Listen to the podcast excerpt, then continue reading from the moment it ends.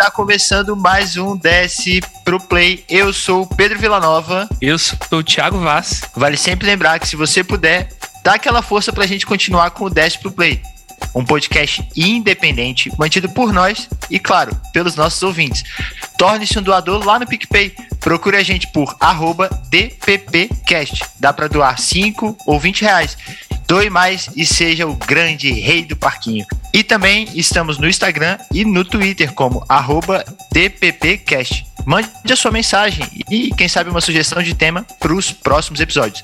Vamos lá, que a pauta de hoje tá muito boa.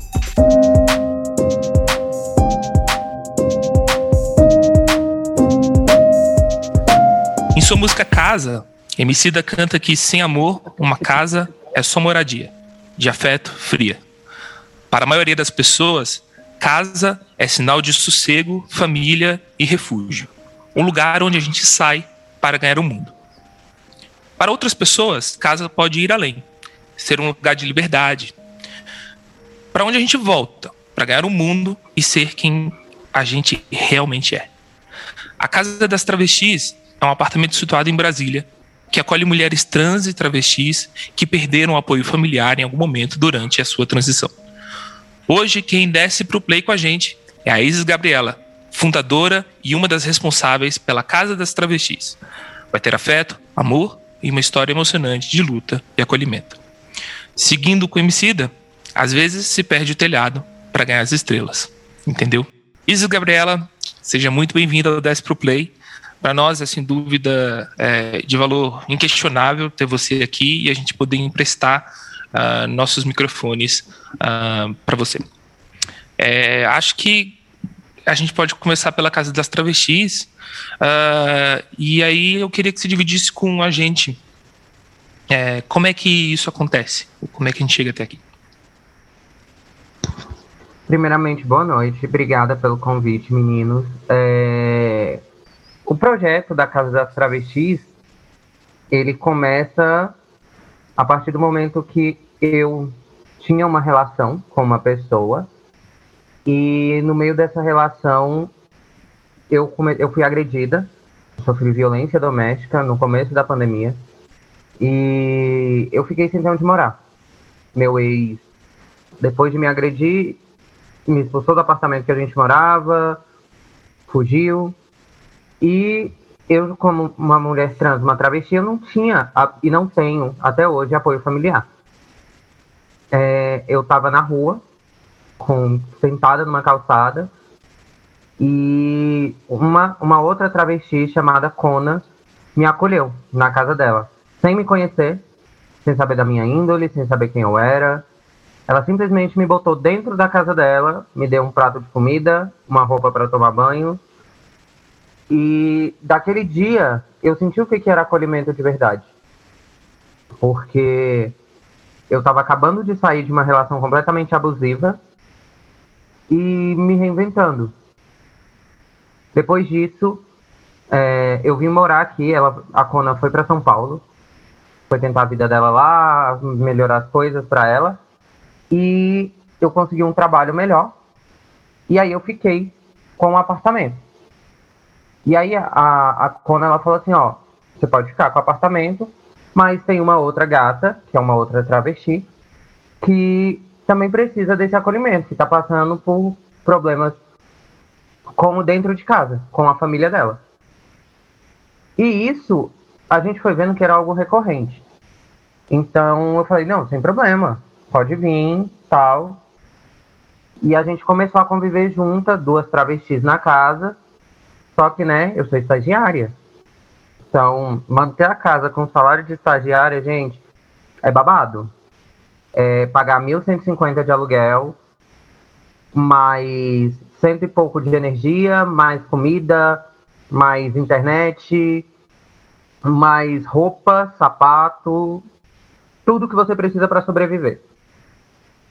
E aí, a gente percebeu, eu e essa outra pessoa que mora comigo, a Girassol, que outras meninas também estavam passando pela mesma coisa que a gente estava passando.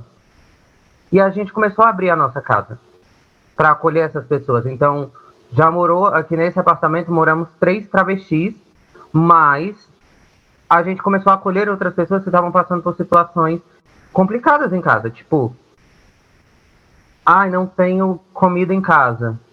Vamos para casa das travestis e a gente come lá. Então daí começou todo o nome a casa das travestis. Ah, para onde vocês estão? Ah, vamos para a casa das travestis. Vamos para e aí com... começou toda essa história. É... Eu sempre fui muito de, de ajudar as pessoas, de acolher. Eu sempre tive muito isso, até pelo fato de eu ser a mais velha de 10 filhos. Eu acho que isso é muito recorrente para mim. E esse desejo de ajudar continuou, mesmo sabendo que eu não ganho o suficiente para poder muitas vezes suprir todas as necessidades, mas a gente faz o que pode. Então é aquela história assim, mais ou menos do se não tem tu vai tu mesmo. Então foi o tu mesmo que tinha e a gente foi fazendo as coisas como a gente conseguia. E você é responsável também uh, por um outro projeto que né, me encantou, que é a agência Las Monas, que é uma agência de comunicação é, é, em que você contrata majoritariamente né, uh, pessoas trans. É, como é que tem sido essa experiência, assim, e, e que tipo de serviço a agência entrega? Hoje, a Las Monas é uma agência que trabalha mais, a maior parte do nosso trabalho é com social media. Então, desde a parte da produção de, do design, até a produção do texto, até a postagem, até a construção toda de uma página nova de Instagram, de um redirecionamento de imagem, de marca. A gente faz todo esse trabalho. Porém, muitas meninas que chegam para trabalhar comigo, elas chegam cruas. Nem todas são da área da comunicação. Quer dizer, a maioria delas nem tem uma, uma, uma formação acadêmica. Né? A maioria ou parou de estudar no, no ensino médio, ou terminou o ensino médio, então, assim, é muito complicado. São poucas as travestis com, com ensino superior. Né? E em comunicação, que é um curso completamente elitizado, a gente pensar que você não. Estudar comunicação não é barato. Você precisa de um computador de qualidade, você precisa pagar um pacote Adobe, porque não dá, né, para dar aquele o truque de craquear, porque você não cria o portfólio necessário. E aí o que que eu fiz? Eu comecei, eu vi que eu sou muito boa com texto. Eu sou muito uma redatora muito boa. Né? Acho que não tem nenhum fator assim desumilde em a gente reconhecer no que a gente é boa. E eu sou muito boa com texto. E, e aí eu comecei a usar isso para poder ensinar as outras meninas que entravam. Então, eu sabia redação, comecei a ensinar redação para as meninas. E aí o meu melhor amigo, que é, que é gay, é, que está comigo desde que eu comecei o processo de transição, e me apoia muito, me dá muita força. Ele entrou nessa empreitada comigo. E ele é design. Então eu dou a parte de redação e ele dá a parte de design. Aí uma outra amiga que estava cansada da, da área dela, que ela é técnica de enfermagem, é uma lésbica, e ela sempre trabalhou muito bem com eventos. Entrou também na empreitada e a gente abriu a área de produção de eventos. E tudo isso foi assim, na amizade, porque né, eu já tinha a agência antes, com esse meu ex-companheiro que eu falei no começo, mas né, aquela história assim que alguns homens só ensinam toda relação ensina alguma coisa pra gente, seja o que fazer, essa me ensinou o que não fazer. Então, porque foi muito traumática, a primeira agência não não foi para frente porque quando a gente terminou ele pegou toda a, a carta de clientes e levou para ele como sendo dele, pegou alguns projetos é, e tentou patentear como sendo deles projetos voltados para pessoas trans.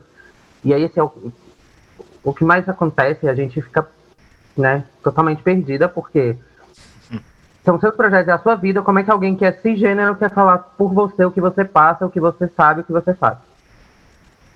E aí, enfim, foi, foi muito traumático, mas a gente se reergueu, a gente se uniu e a gente começou a escrever alguns editais para tentar angariar fundos. Estamos ainda inscritas em um edital. Não sei ainda se, se passamos na fase final, mas espero que sim. A fase final, o resultado sai dia 26, que é o Elas Periféricas, que é um edital que a gente está se apoiando muito também para poder continuar fazendo o trabalho de capacitação, o trabalho de poder auxiliar mesmo, né? E, e, e, e conseguir parceiros que possam apoiar nosso trabalho, porque nem relógio de trabalho é de graça sabe? E a gente precisa receber. A gente também precisa de um emprego, a gente também tem conta para pagar. E é caro ser travesti, gente, não é barato, não. maquiagem, é, maquiagem é cara. Maquiagem é cara, cabelo é caro, entendeu? A alimentação é cara, é caro ser travesti. Né? Já dizia Gabriela Almeida, que é uma outra travesti. É, é. E uma dúvida com o que você me conta. Uh, e a gente teve chance, antes da gente começar a gravar, de estar juntos lá na live da FAC, da UNB. É, e você colocou exatamente isso, que as pessoas cisgêneros, cisgênero tem mania de tentar falar pelas pessoas trans.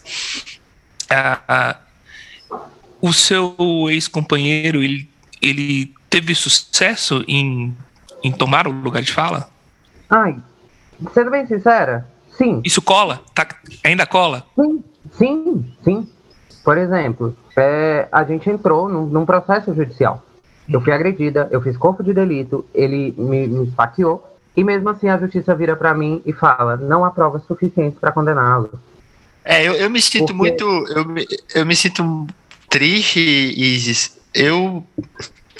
Eu não acredito. É, é foda, eu não acredito em justiça é, em nenhum tipo de justiça. E acho que essa pergunta do Thiago ela é até é, um ponto importante, assim, porque, porque você é uma pessoa que está fazendo seu corre independente disso tudo. Uma coisa que eu, eu queria saber, assim, de você, como que é o processo de motivação, botar a, a cara no sol, digamos assim, e seguir adiante? Ah, eu vou mentir para você não, Pedro, não foi fácil não né? Porque, assim, primeiros dias vem uma depressão muito grande. Porque a primeira coisa que, que vem na sua cabeça, na minha cabeça, era a culpa. Porque é aquela história da relação abusiva. O abusador, ele vai te fazer acreditar que a culpa foi sua. Ele vai te fazer acreditar que você é menos. Então, e como a gente não tinha só uma relação amorosa, nós tínhamos uma relação amorosa, uma relação de trabalho, e nós morávamos juntos, tudo isso era um combo, né? E aí eu me senti menos é, capaz, eu me senti, enfim, totalmente perdida porque eu comecei a levar como verdades absolutas coisas que ele me falava. Por exemplo, eu ouvi, ah, eu só tinha sentimentos por você enquanto você era uma pessoa cis. Hoje eu não sinto nada. É, ou então de perguntar se alguém, falar que alguém ia me achar bonita na rua eu tinha que dar graças a Deus dele estar comigo, porque ele pelo menos tinha coragem de estar comigo, né? E sendo uma pessoa trans, sendo uma travesti, isso é muito real pra gente. Homem só sai com a gente quando a esposa tá dormindo e os filhos estão na escola. É nesses momentos que procuram os corpos trans, mas nenhum. É, eu posso, posso, fazer uma, posso fazer uma pergunta? É, eu, eu muito ansioso para falar com vocês. É, né, o Thiago, a gente falou em off, eu sou um homem eu sou um homem hétero, um homem branco, hétero, casado. É, então eu tô sentado numa pilha de, de, de, uma situação de privilégios que me faz passar muito distante. E por isso eu fico muito, muito ansioso para falar com, com, essas pessoas. E você, você, você trouxe um ponto agora que é um ponto que eu sempre eu sempre quis ouvir, eu sempre quis perguntar isso para uma pessoa como você, né, uma pessoa trans, uma mulher trans, até foge um, um, pouco da nossa, da nossa pauta, mas como você é uma pessoa que protege, acolhe, eu queria ouvir isso de você.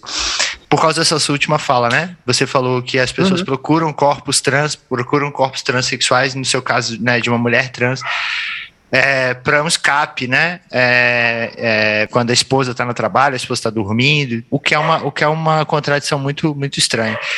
E a gente tem aquela máxima, né, de que um fato, na verdade, de que a gente tem o, o, o se a gente vê a, a nos sites de pornografia e tal, e toda violência que envolve pornografia, o conteúdo de, com pessoas trans é tipo super consumido no Brasil e o Brasil é um país campeão em homicídio, né, de pessoas trans. Pelo décimo Queria... ano consecutivo. É, é, é, muito chocante, né? Eu queria, eu queria ouvir de você assim, qual é o seu palpite quanto a isso? É, por que, que isso acontece? Como você sente esses olhares de homens cis pelo mundo? Qual é o seu, seu ponto de vista em relação a isso?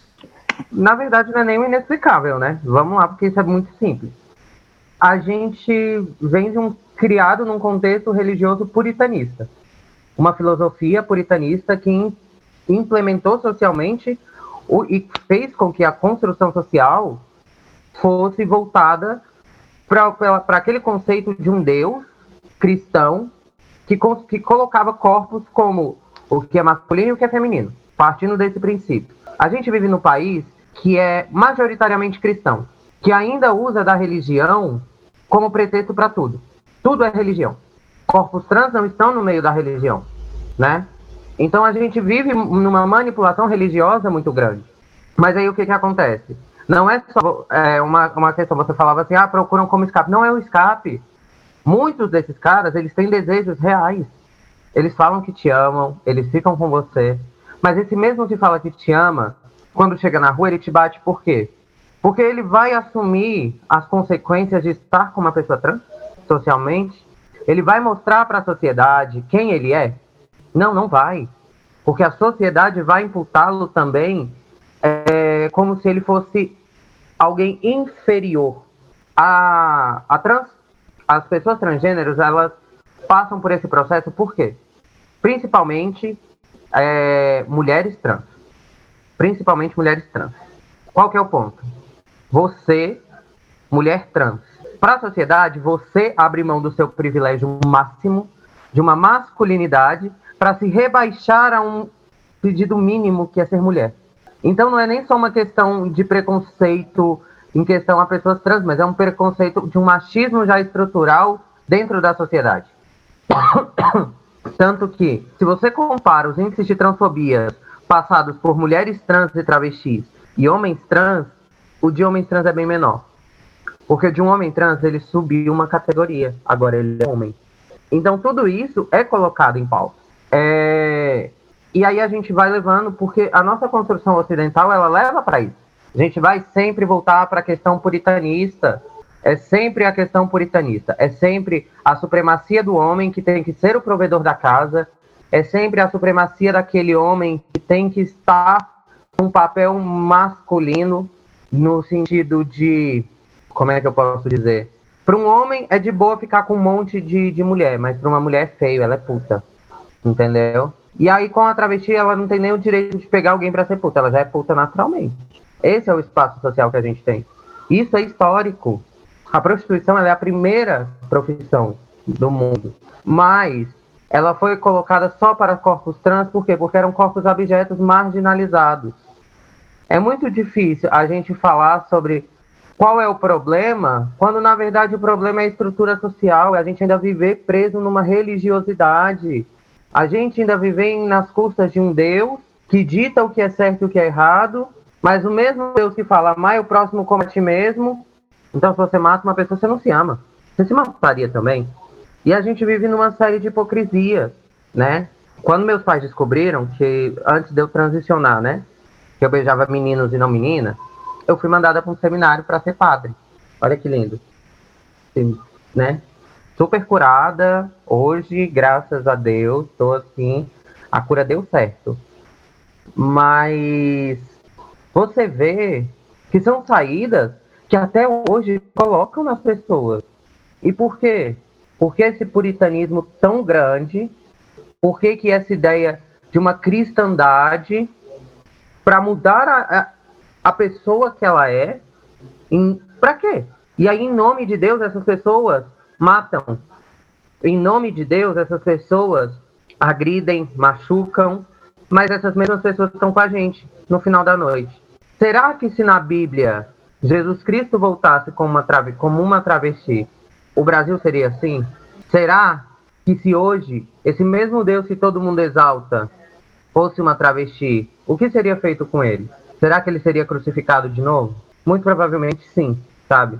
Então, o prazer ele existe, né? Tanto que é uma outra questão que eu acho muito engraçada, e eu até queria levantar essa pergunta agora, vou inverter pro Pedro. Pedro, se você fica com uma mulher trans e uma travesti, qual a sua orientação sexual?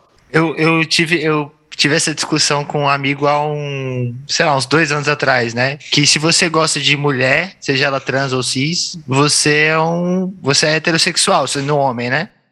Um homem hétero. Me apaixonei pela feminilidade ali, sei lá, pelo, pelo corpo feminino e tal. Então me sentiria hétero, né? Eu tô me relacionando com o que é diferente. E olha, troféu joinha pra ele, acertou bem, respondeu bem. dever de casa, tá vendo isso? só, pra dar, só, pra dar, só pra dar o crédito, meu amigo é um. chama Paru é um nutricionista, tipo, vegano e tal, que levanta muito essa bandeira. Ele é, ele é outro homem hétero e tal. E é interessante, porque, enfim, foi uma discussão entre dois caras héteros, mas, é, enfim, ouvindo muito e tentando aprender. Mas... produtiva, uma raridade na socialização é, exatamente. do homem heterossexual. Exatamente, mas. Mas é. Não sei, é, é assim, mas, mas fazendo uma, uma sem querer ser um, um, um floquinho de neve, se demora muito a chegar nessa conclusão, porque é, a, a, gente, como você bem trouxe, né, a gente vive numa realidade que afasta muito a gente dessas, dessa, desse aspecto, assim, né? A gente, sei lá, eu lembro quando eu era moleque, tipo, tinha programa na TV que a pegadinha era botar uma mulher trans e o cara sair com a mulher, transar com a mulher e depois contar que ele, o cara ficou com a mulher trans pro cara ficar sem graça, sabe? Ficar fudido da cabeça e querer, nossa, fiquei com uma mulher trans, meu Deus, que absurdo. Mas, é, como você bem falou, Isis, é, fica muito distante a, a realidade mesmo de você olhar e, e falar, cara, se eu me apaixonar por uma mulher trans, eu tô me apaixonando por uma mulher. E eu, é, o ponto é que quando a gente era moleque, assim, moleque que eu digo adolescentes ali, de, de sei lá, 14, 15 anos, tinha programa de televisão, é, Sunday Service, né? Tipo, programão de domingo. Todo mundo sabe qual é o programa que pegava e falava, tipo, pegava e pegava uma mulher trans, escultural, sabe? Aquele corpo é, padrãozíssimo, pegava o cara, o cara saía com a mulher, o cara transava com a mulher, passava a noite com a mulher, incrível, não sei o que, no dia seguinte pegavam o RG sem a mudança social e tal, e mostrava ah, que você pegou, na verdade, foi um homem, ah, viadinho, não sei o que, isso era piada, e isso era, tipo, isso era o entretenimento da sociedade brasileira.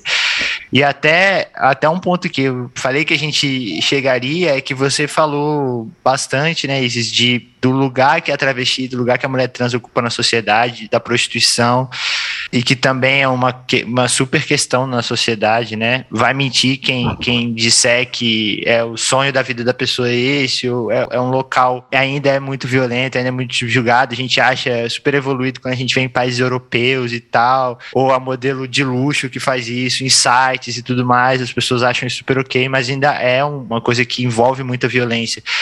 E você tem um emprego formal, né? Você, você já falou que você é estagiária, você trabalha é, num, num super grupo, não sei se você vai querer falar e tal, não vou citar o nome, você se quiser, fica à vontade.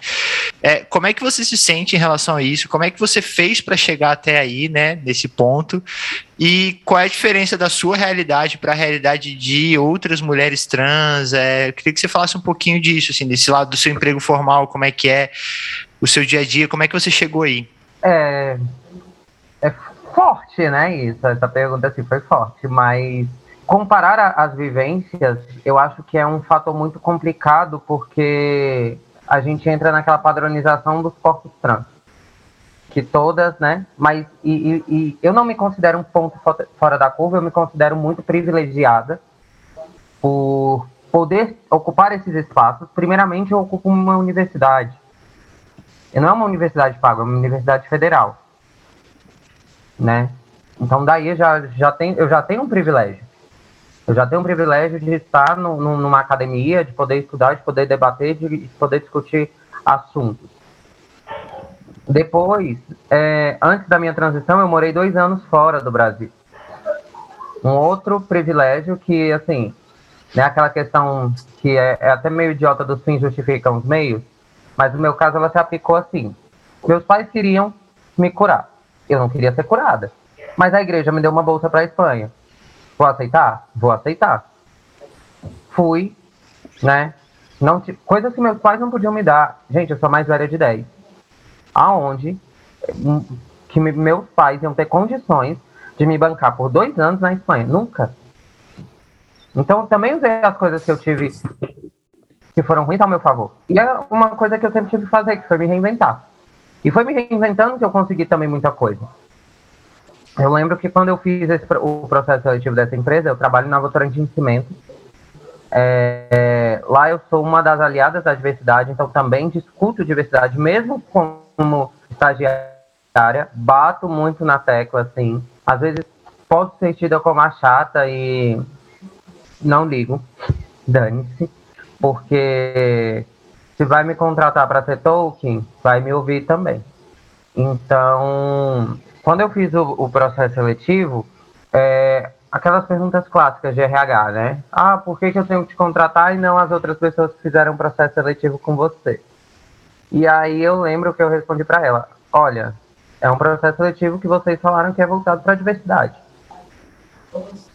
Das 184 pessoas que fizeram o processo seletivo, só cinco eram negras. Dessas cinco pessoas negras, eu sou a única trans e negra. Então agora eu que te pergunto, por que, que você não vai me contratar? E aí fica aquele momento meio torta de climão, no meio da, da entrevista, assim, sabe? Porque meu currículo é um currículo bom. Eu tenho muitas experiências de trabalho.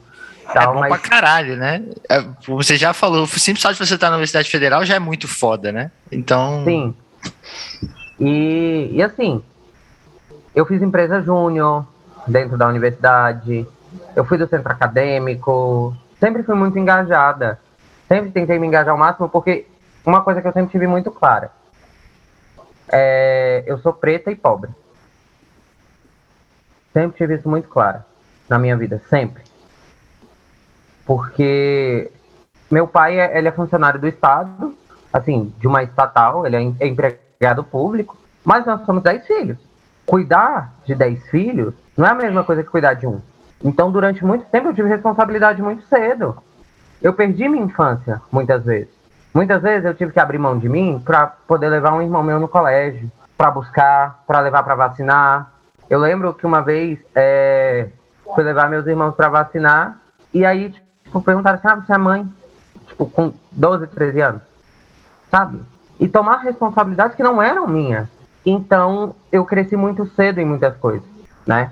Então, né, no meio disso tudo, eu usei muito isso como inspiração, como fonte de saber aonde eu estou e aonde eu preciso chegar. E olha, não é fácil, não é fácil, não é fácil, porque julgamento a gente tem sempre. Na, na live de hoje eu falava sobre uma, uma entrevista de emprego que eu fiz.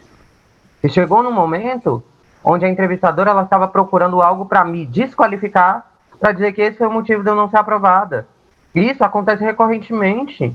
Você pode ter um puta currículo, mandar um currículo sem foto, né? Porque legalmente não, as empresas não podem obrigar você a colocar uma foto no seu currículo. E aí quando eles leem seu nome, tudo, as suas experiências, tal, nossa, caralho, que massa, excelente profissional. Por que que essa visão muda quando eles veem você? Eu passei por uma situação em um, um outro estágio, num órgão público daqui, não, não sei se pode citar o nome, né? Porque o horário não permite, sendo do governo. Mas. eu isso. a gente claro brinca que pode, que o, fica à vontade. O podcast não é financiado pelo gabinete do ódio, então manda vez. Pode. E se for para falar mal desse governo, então, por favor, a gente coloca até. É, aumenta até o som da sua voz. Ah, eu amei, eu amei, acho tudo. É, eu fui estagiária do Ministério da Infraestrutura fiz a entrevista ainda no começo da transição. E aí, beleza, cheguei primeiro dia para trabalhar. Fui com uma camisa de manga longa, uma saia até o pé, azul, e um saltão. Para ir pro ministério e tal, trabalhar. Cheguei no ministério, o segurança vira para mim e fala assim: é, então, tem como você ir embora? Aí eu já, opa, algo de errado não está certo aqui. Aí eu, por quê? Ele, ah, não, gente que nem você não pode entrar aqui. Aí eu, gente, como é o quê? Você sabe? Sim, sou eu primeiro. Eu sou estagiária daqui, eu trabalho aqui. Aí ele já ficou mais quieto. Fui fazer minha, minha, minha ficha de entrada, primeiro dia no trabalho, entrego minha identidade com nome morto lá para a recepcionista. Falei para ela, ó, tá esse nome de registro, mas embaixo coloca o nome social. Aí pedi para ela colocar o nome social. Ela falou que não ia colocar que eu não tinha nenhum documento que comprovasse que eu era uma pessoa trans. Aí eu tive que fazer barraco. Eu sou fina. Eu não vou usar a palavra de baixo calão. eu não vou te agredir. Até porque eu não, né, faço a unha toda semana que é pra. Vou estragar minha unha com gente. Não vou. Então, eu simplesmente peguei o celular, liguei na Decrim, fiz uma denúncia, peguei a lei que dá o, o, o acesso do nome social para pessoas trans e mostrei para ela. E na mesma hora liguei para pro, pro, pro pessoal do estádio do órgão. A menina veio correndo lá para resolver o bafão e tal. Resolveu subir. Quando eu entro na minha sala para trabalhar, a primeira coisa que a minha chefe fala é: Eu não contratei você, eu contratei um homem. E eu falei: Não, eu te falei desde o começo. e mesmo assim você não fez, e mesmo assim você não fez barraco? Meu Deus do céu. Acho que tinha, meu Deus, nem sei o que eu faria. Isso é incrível. Ai, Pedro, eu sou fina, eu faço barraco aqui na fineza né? Até porque não vale a pena, tem gente que não vale a pena, sabe assim, é uma coisa que eu ouvi uma, muito é, se o cachorro late para você na rua, tu vai latir para ele de volta? Tu não vai. Né? Nossa, né? sensacional. Puta que pariu, essa frase é muito boa. Então, assim, aí ela comentou, aí, aí teve essa hora que eu desci do salto. Porque ela começou a me atacar em pontos muito diretos. Ela virar e falar assim: tá, mas e aí? Você vai usar que banheiro? Ai, meu Deus. o feminino. Quer o dizer, feminino. Aí ela, ah, mas as outras mulheres não vão se sentir incomodadas? Porque, né, ter você dentro do banheiro junto com elas aí. Foi a hora que eu desci do salto. Falei assim, gata, o que, é que tu faz no banheiro? Tu mija e caga. Eu mijo e cago igual você. Então vamos parar com essa história? Aí beleza. Fala, aí isso chegou no, no gerente de RH da, do órgão. É, ao mesmo tempo que eu conheci essa mulher que é, né, uma filha da puta, vamos colocar assim. Se quiser pode editar no final. Não, vamos deixar. Mas eu conheci pessoas boas também. E eu conheci esse rapaz, o Eduardo, que na época era o gestor de pessoas. E aí eu contei para ele o que aconteceu. Aí ele falou assim: olha, não é a melhor saída, mas tá aqui. Ele me deu a chave do banheiro exclusivo do andar. E aí eu tinha, tinha um banheiro só da Isis. Ah, lá no órgão. Nada como poder cagar em paz sem gente chata exato, no box do lado. Exato. Diz aí. É? Exatamente, é? exatamente. E aí, o é, que, que aconteceu?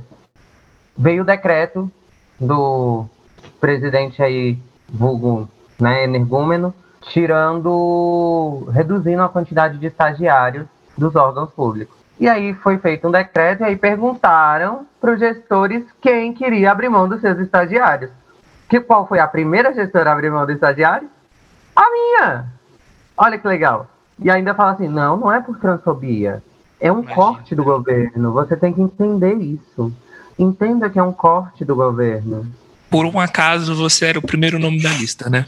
Exato. Por um mero assim. acaso. Exato, aconteceu. É, a lista chegou primeiro. Sempre assim, né? né? É, é sempre assim. Uhum. E aí, se você vai, vai debater e falar que não, que é um caso transfóbico, primeira coisa que te fala, mimimi, mimimi. Ai, tá de mimimi, tá de não sei o que, não sei o que, isso, isso e aquilo. Beleza.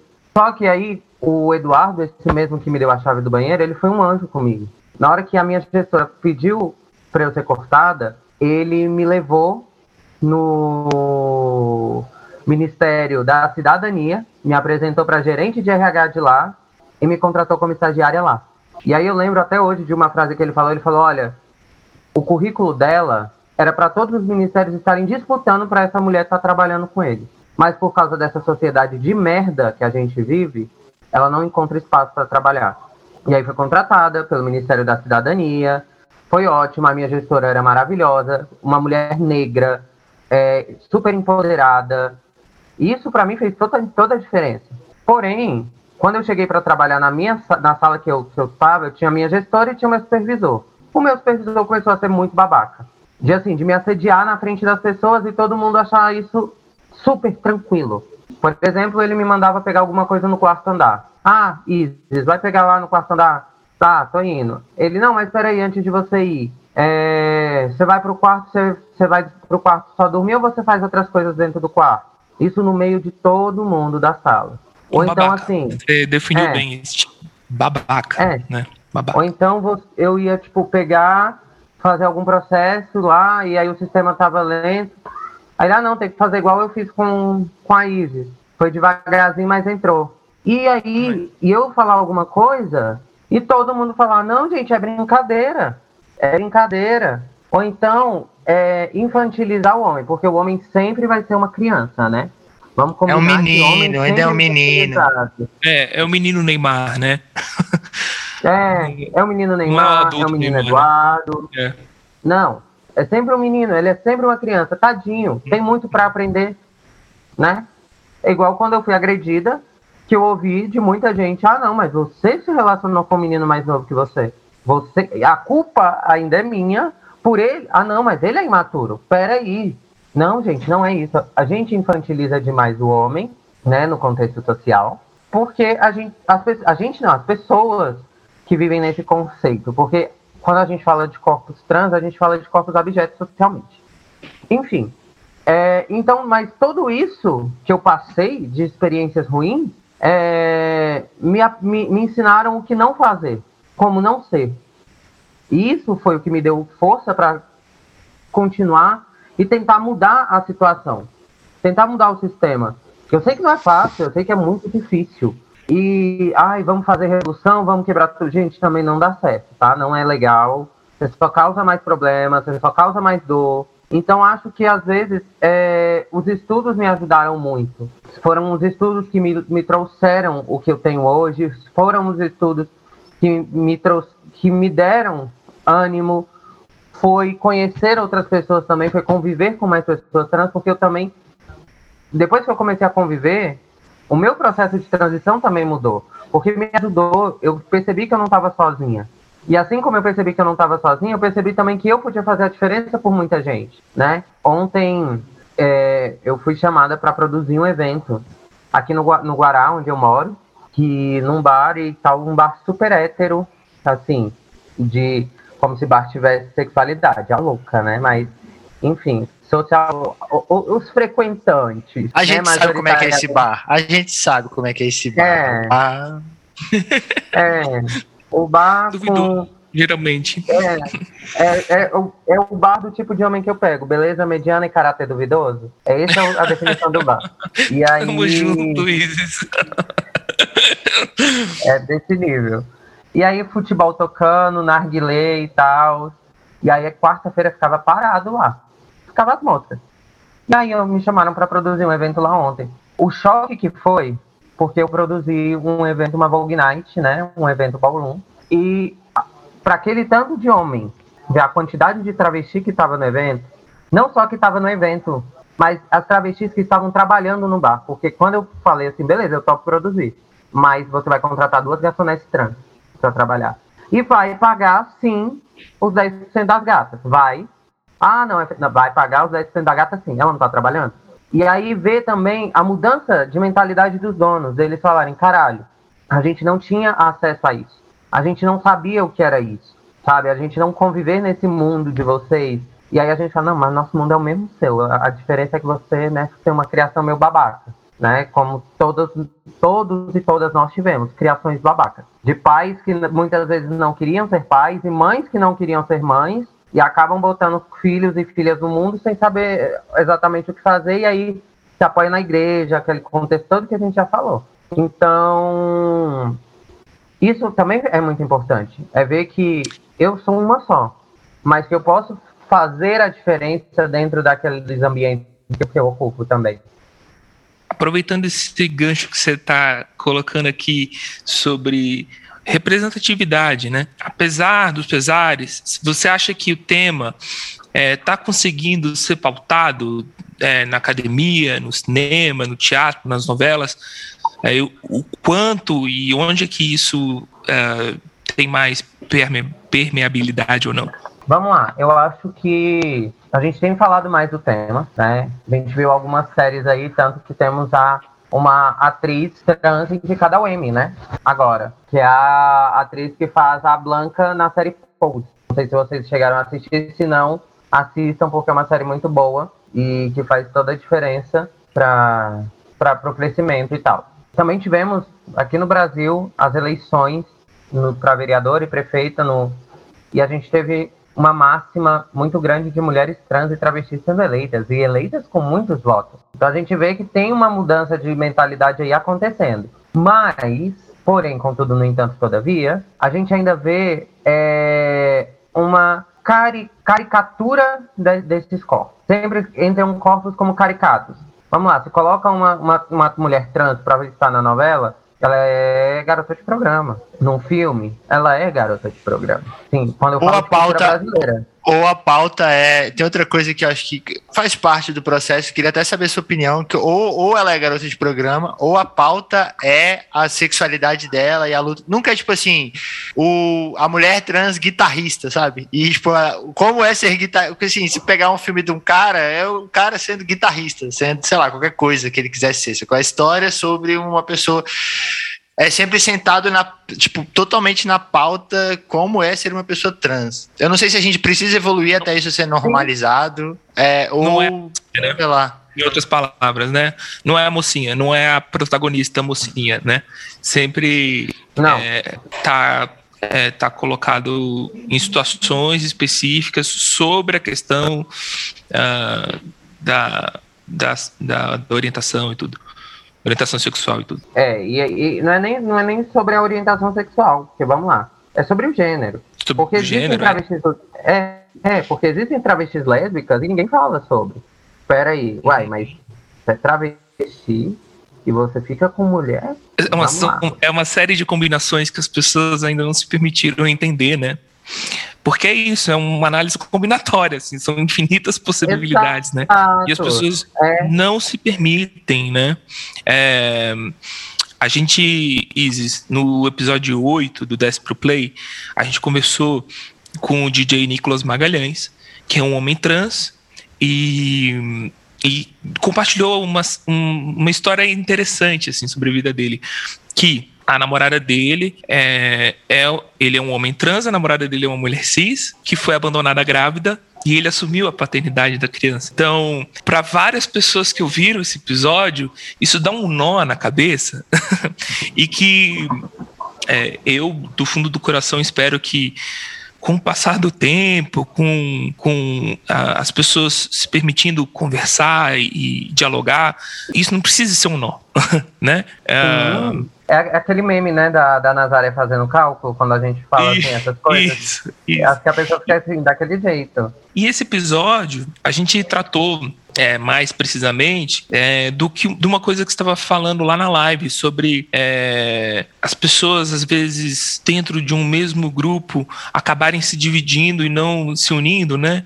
É, em um episódio que a gente chama de corporativismo das minorias, é, inspirado numa, numa fala da Laerte ah, no, no documentário dela para Netflix. Ah, e assim, então eu queria saber se você pode dividir conosco as suas percepções sobre essas diferenças entre os diferentes, né? Então, na- no episódio, inclusive, é, uma fala é, da Laertário, ela fala, olha, no mundo trans, infelizmente, é, tem, tem é, mulheres que se acham mais mulheres ou menos mulheres, ou se acham menos mulheres, porque ah, fez uma cirurgia ou não fez a cirurgia, enfim, e, e por aí vai. Aí eu queria que você dividisse com a gente também suas percepções sobre essas diferenças, sabe? Claro, claro. Vamos lá. É, Muitas vezes é muito complicado, porque existe sim uma briga de ego. Existe uma briga de ego, existe uma briga de. pra ver quem é mais feminina, quem é mais é, passável socialmente, né? Quem tem mais passabilidade. E a gente entra naquela questão que a gente luta contra, que é a padronização, mas a gente acaba caindo nela. E, e às vezes eu vejo assim também, é, né, até quando a gente fala de transexualidade, ao meu ver, é um erro. Porque eu coloco pessoas trans no nicho de sexualidade, mas uma pessoa trans não, não tem a ver com sexualidade, tem a ver com gênero. Sim. Uma, uma, uma pessoa, um homem trans pode ser gay, uma mulher trans pode ser lésbica. Então não é uma transexual, é uma transgênero. E a gente tem que começar a separar essas coisas. Mas muitas vezes, é, eu te falo assim, com, com muito pesar no. Eu sofri muito mais transfobia de homens gays do que de homens héteros. Muito mais, sabe? Porque tem gay que fala assim, ai, nossa, pra que isso? Ai, tá demais. É o fenômeno do estigma- gay machista, né? É, Do, da- do, Aquele- gay, do, gay, do gay homofóbico, da mulher Sim. machista. É, Exato. Enfim. Aquele que coloca assim no- nos aplicativos, não aceito afeminados. Inclusive, são regras nesses aplicativos que eu não entendo. Como é que as pessoas se, se predispõem a ter uma primeira conversa com as pessoas, pessoas que ela não conhece, é, estabelecendo uma série de critérios e regras, né? Não, é um, não basta um, começar com um oi, né? Tem que começar com um oi. Olha, não aceito pessoa, conversar com pessoas que estão no meio, pessoas que são Exato. afeminadas, pessoas que são gordas, é, e por aí vai. Negras. Negras, é. Não, Entendeu? não é por nada, mas eu não curto. que Não frase antipática preconceituoso. do caralho, Olha, né? Eu não sou preconceituoso. É questão de gosto, sabe? E- Não é preconceito, é gosto. Uhum, e dos lugares que dos lugares que as pessoas vão ocupar, né? Tem uma, eu lembro de ver uma reflexão. é, eu e o Thiago a gente gosta muito de Queer Eye, a série Queer Eye, e de- as pessoas falavam muito que tem o personagem do, do Anthony, que é um cara, que é um homem gay, que é tipo super padrão, ele é tipo super o corpo padrão e ele, e ele tem uma forma tipo super masculina assim, e é o cara que as pessoas sonhavam em casar e que se falava nisso. E tem o Jonathan, que é, é, super espalhafatoso, muito mais feminino, performático e tal, e que as pessoas sempre encaravam como alívio cômico, como entretenimento. Assim, as pessoas não querem se relacionar com esse tipo de gente, porque é, é sempre o que você falou, é sempre, ah, legal, como entretenimento é legal, tipo, mas não além disso, assim, eu quero. Então, você vê como tem padrões, né? Tipo, até onde não, não deveria ter padrões, tem padrões e tem. É esse fenômeno que o Ti falou, né? É, é o, é, o, é o gay machista, é o gay homofóbico, de certa forma. É, é louco, assim. Sim, mas eles também são reflexos da construção social da- do meio que viveram. Porque, assim, quem tem. Vamos lá, quem tem dinheiro é gay. Não é. Gente, é, o dinheiro tá na mão dos gays. Isso é um estudo social, né? Um estudo econômico. É verdade. Você para pra A pensar. visibilidade que os gays, homens gays, né, têm mais do que ah, mulheres, lés- mulheres lésbicas ou pessoas trans, né? Ah, isso é uma realidade, né? Sim, isso é uma realidade, sabe? Até muita gente, ah, eu, eu acho auge quando fala assim, ai, eu vou pra parada é gay. Pera, pra parada LGBT acontecer, você sabe quem tava à frente desse movimento? Quem tava à frente desse movimento? Eram as travestis, que deitaram no meio da Avenida Paulista e fizeram os carros pararem. Não foi gay, mas quem tem a supremacia? O homem. Então é uma questão histórica também. E aí aí também, a mesma coisa, é engraçado porque, tipo assim, é, essas pessoas também querem transformar a gente em chaveirinho pra diminuir os preconceitos que elas têm. Aquela questão do, ah, eu nem sou, eu tenho uma amiga trans. Uhum. Eu não sou trans, tenho uma amiga trans. É um carimbo, Mas, né? Tipo, é um carimbo, pá, carimbou, agora eu posso falar o que eu quiser. É, eu já trabalhei num lugar em que um, o dono da empresa pegava e falava assim: é, a gente tinha uma pessoa negra na empresa e ele falava assim: não, não, não mexam com ela, porque afinal ela é nossa, é a, no- é a nossa cota. Então, tipo, é, você ter esse raciocínio medíocre de que você tá com uma pessoa negra no seu time porque você precisa disso para ter uma aprovação, né, social, é o fim da picada, né? Então, é usar as pessoas, ah, os ah, as pessoas diferentes, né, para você é, ter uma aprovação social e né, e não porque você Sim, realmente sim. valoriza a- aquela pessoa, né, Exato. Agora dela. sim, no, no meu trabalho, na minha agência, né, na Las Monas, eu faço o contrário. E eu faço de, de brincadeira mesmo e, e, ó, não, não minto, não nego. Falo pros meus amigos, ó, é a cota, tu é a cota sim. muito bom, muito bom. Vamos papéis? Porque é isso, é porque não existe racismo inverso, né, Isis? Então, essa, aí sim é uma piada, né? Exato. É igual Essa é tem uma brincadeira. que fala. Gente, eu não sou racista reverso. Até meu papel higiênico é branco, né? Então, assim. Caralho, muito boa Mas- também. mas é a gente vê que a nossa sociedade ela tem um, os carregadores de regra, né? E isso é uma coisa que eu odeio. Isso acontece muito até no meio trans. Quando saiu a matéria no Metrópole, eu fui muito julgada e fui muito atacada.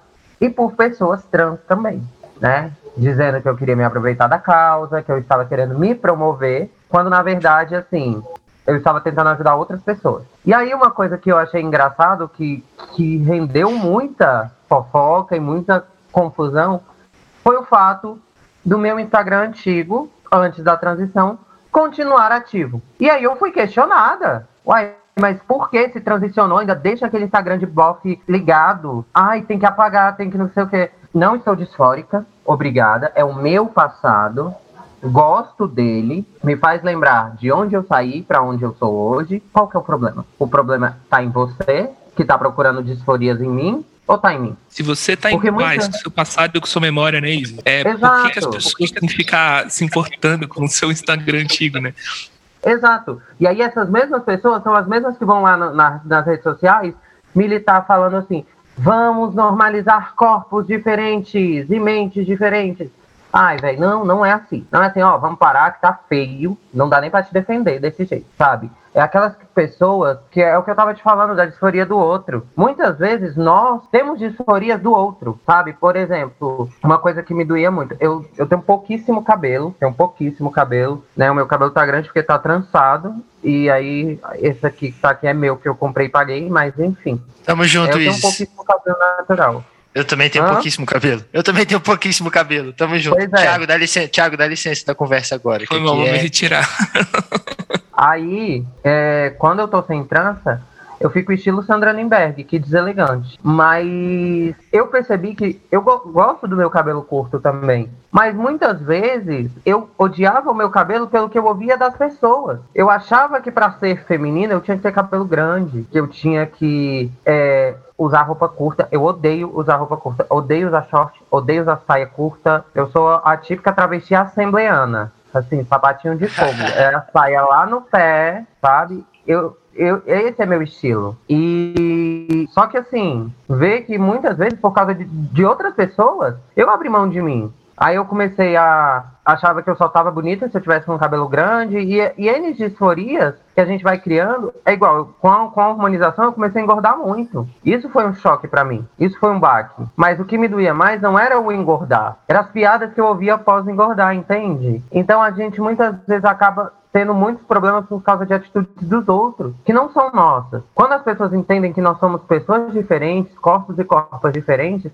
aí a gente consegue evoluir, a gente consegue dar segmento e continuidade para as coisas. Isis, uh, quem quiser ajudar Casa das Travestis, ou a campanha Guarda-Roupa Trans, se quiser falar um pouco também uh, dessa campanha, como que quem está nos ouvindo agora pode colaborar? Ah, é, o Guarda-Roupa Trans é um projeto que a gente arrecada roupas em bom estado, lembrando, frisa na parte do bom estado, é, e a gente faz essa entrega de roupas para outras mulheres trans e outras travestis ou homens trans que estão começando o processo de transição, pelo fato da transição social, que é um fator muito importante. E essas pessoas não pagam nada por essas roupas, a gente não vende para elas, a gente entrega, elas escolhem o que está bom para elas e o que é delas e levam para casa casa. E isso é uma das vertentes do projeto da Casa das Travestis, que eu quero estruturá-lo como projeto mesmo, com CNPJ, com tudo. Então, esse é o nosso foco atual. Quem quiser ajudar pode mandar o Pix, né? Qualquer valor ajuda, né? Se é, o, é celular, é 619-9973-3356. E aí vai aparecer um nome morto lá, mas assim, é só olhar o final Silva Souza. Porque por enquanto ainda não conseguimos dar meus documentos, né? Mas é isso. E, e também, quem quiser, pode ajudar com outras formas também, como a gente conseguiu a doutora Cássia na última terça-feira, que é uma médica e que a ajuda dela foi vir e dar o atendimento é, médico para as meninas. Ela atendeu oito meninas aqui em casa, a gente transformou a minha casa num consultório médico, foi o auge. Meu quarto virou um consultório, a sala virou a sala de espera, e aí a médica atendeu as meninas, olhou.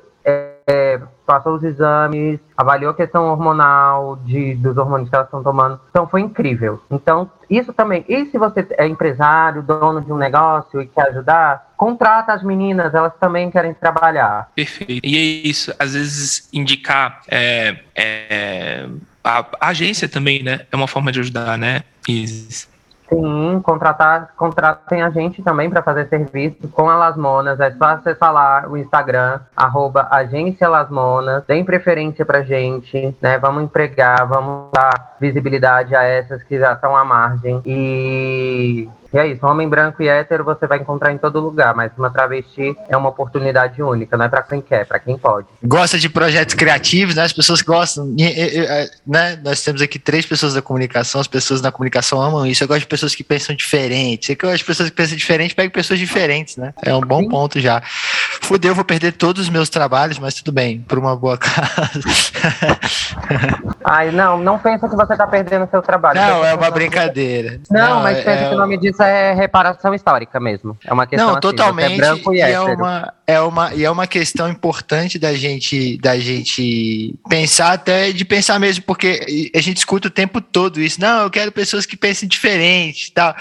Aí chega aquela, aquele bando de gente igual, um monte de homem branco dirigindo carro automático e tal. E, e tipo, se você pensar de fato, né? Tem uma, tem uma letra de, de, uma, de uma banda porto-riquenha que eles falam: se você quer uma mudança, é, KE13, que que se você quer uma mudança verdadeira, você tem que se você quer uma mudança de caminho verdadeira, você tem que caminhar de uma forma diferente, né? Então, não adianta você querer mudar o caminho caminhando da mesma forma sempre. Então, é, é um ponto também. Se você quer transformação e tal, fora pensando que as pessoas todas são egoístas, né? Eu tinha um amigo que falava: ah, se você é egoísta na hora de doar sangue, pensa que pelo menos tem comida de graça. Se você é egoísta na hora, se você não tá nem aí pra causa, contrata porque você vai, tipo, pelo menos ter projetos que nenhuma outra pessoa vai poder pensar por você. A história do sangue é jeito. é engraçada, né? A história do sangue as pessoas geralmente usam pra uh, justificar todo o seu mal, né? As pessoas vão lá doar sangue pra depois uh, tentarem contar a vantagem de que são boas pessoas, afinal elas doam sangue, né?